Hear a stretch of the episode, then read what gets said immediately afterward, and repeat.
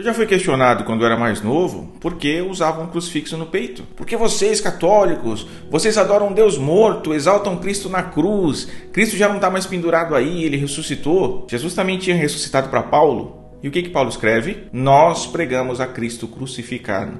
Escândalo para os judeus e loucura para os gentios. Então, é isso que nós pregamos. E esse escândalo aí já está previsto há pelo menos dois mil anos, né?